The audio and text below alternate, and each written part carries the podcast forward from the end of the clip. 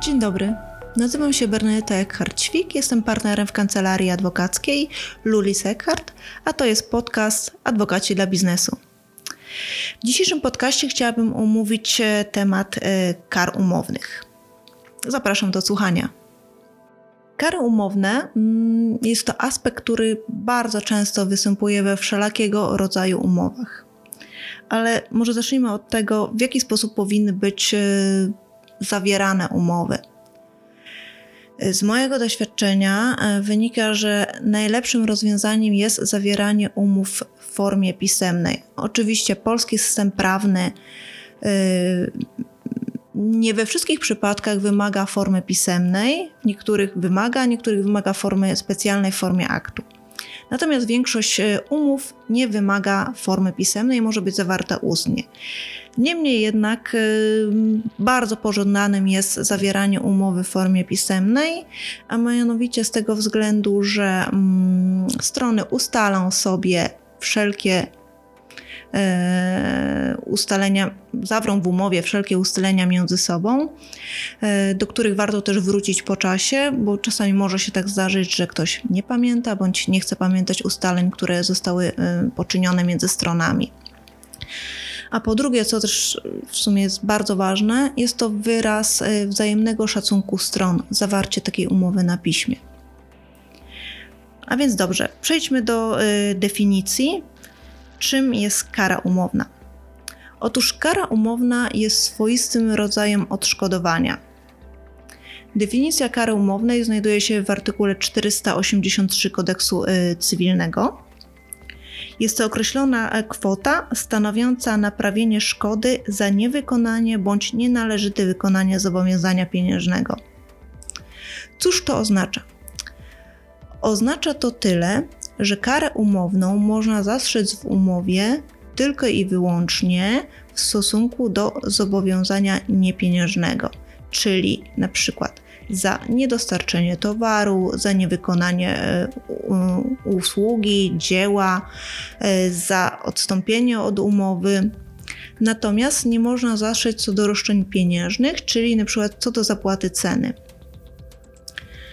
Czyli na przykład zastrzeżenie kary umownej na wypadek, gdyby ktoś nam nie zapłacił jakiejś faktury, jest zastrzeżeniem po prostu e, nieważnym. Czasami oczywiście zdarzają się takie propozycje w umowach. Być może są celowe, być może wynikają z braku wiedzy, trudno, trudno tutaj określić. Natomiast yy, należy pamiętać o tym, że takie zabezpieczenie w postaci zapisania kary umownej z tytułu zobowiązania e, pieniężnego jest po prostu zapisem nieważnym i w niczym nas nie chroni. Mamy już omówioną definicję kary umownej. Następnie e, przejdźmy e, do wysokości kary umownej. Czy w polskim systemie prawnym istnieje w ogóle limit kar umownych? Otóż nie, nie istnieje. Natomiast dobrze jest określić wysokość zastrzeżonej kary umownej. Y, możemy na przykład określić, że y, limit kar umownych, łączny limit kar umownych nie może przekroczyć 20% wartości umowy. Oczywiście zapis ten jest, uważam osobiście dobrym rozwiązaniem. Y, z tego też względu, że y, nie, pow- nie powoduje takiej anormalnej sytuacji, gdzie ktoś musi zapłacić karę w postaci 500 krotności ustalonego wynagrodzenia w umowie. To prowadzi do pewnego rodzaju nadużyć. Co w przypadku, kiedy załóżmy zastrzeżona kara umowna nie pokryje nam szkody.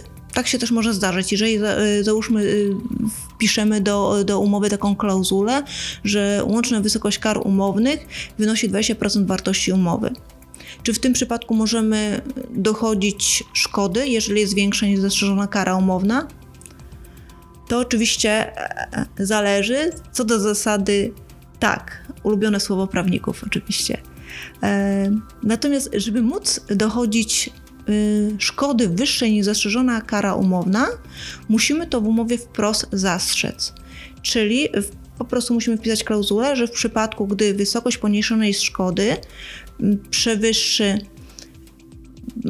wysokość określonej w umowie kary umownej może, y, druga strona może oczywiście jej dochodzić na zasadach ogólnych. Jeżeli nie będzie tego zapisu, właśnie, że druga strona może dochodzić do szkodowania na zasadach ogólnych w przypadku, gdy wysokość poniesionej szkody przewyższy wysokość zastrzeżonej kary umownej, wówczas niestety nie będzie uprawniona do dochodzenia odszkodowania na zasadach ogólnych.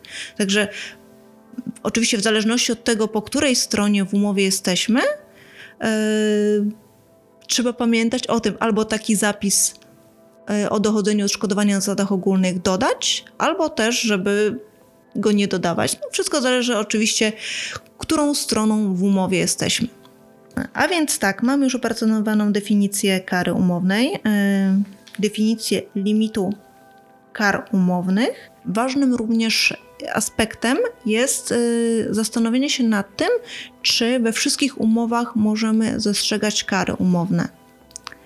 Otóż odpowiedź brzmi tak, Jedynym kryterium e, zastosowania kary umownej jest charakter zobowiązania, który ma być objęty tą karą umowną. Czyli, tak jak już wcześniej wspominałam, najważniejszym aspektem jest, aby dotyczyło to zobowiązania niepieniężnego. Co jeszcze ważne jest w karach umownych?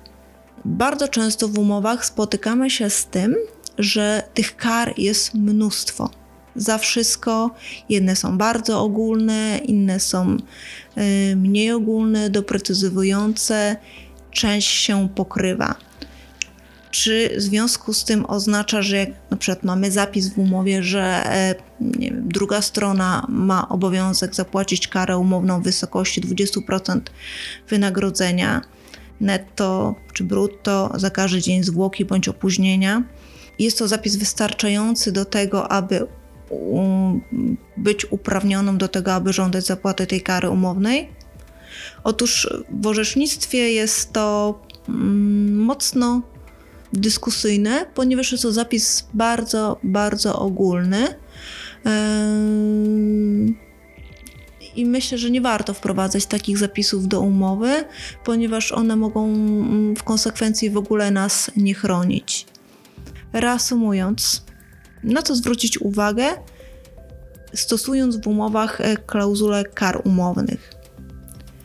Czyli tak, po pierwsze, charakter zobowiązania, czyli dotyczy tylko i wyłącznie roszczeń niepieniężnych. Druga rzecz, zakres, Czyli należy pamiętać o tym, aby zastrzec sobie możliwość dochodzenia odszkodowania na zasadach ogólnych, gdyby wysokość zastrzeżonej kary umownej była niewystarczająca do pokrycia szkody, która u nas wystąpiła, bądź też nie. To oczywiście zależy od tego, po której stronie w umowie jesteśmy. I trzecia rzecz, bardzo ważna. Myślę, że ilość nie jest istotna, ale jakość sformułowań dotyczących kar umownych. Często zdarza się tak, że w umowach jest y, naprawdę zlepek tych e, kar z różnych umów, szczególnie jak sobie strony same e, konstruują. I wówczas tak naprawdę kary mogą się po prostu wzajemnie wykluczać. Także warto zastanowić się nad poprawnością i zakresem, tak aby rzeczywiście te kary nas chroniły i były narzędziem, z którego możemy skorzystać celem tak naprawdę mm, wyegzekwowania tego, co nam się zgodnie z umową należy. To był ogólny zarys y, dotyczący problematyki kar umownych, który z pozoru wydaje się bardzo prostym tematem, natomiast z praktyki mojej i pewnie wielu prawników okazuje się, że takim łatwym i prostym tematem nie jest. Mm, dlatego jeszcze raz podkreślam, zastanówmy się mocno przy konstruowaniu tych, tych, tych klauzul. Mam nadzieję, że y, przygotowany przeze mnie materiał był dla Państwa pomocny, y, że rozwiał wątpliwości, które pojawiały się w praktyce stosowania kar umownych.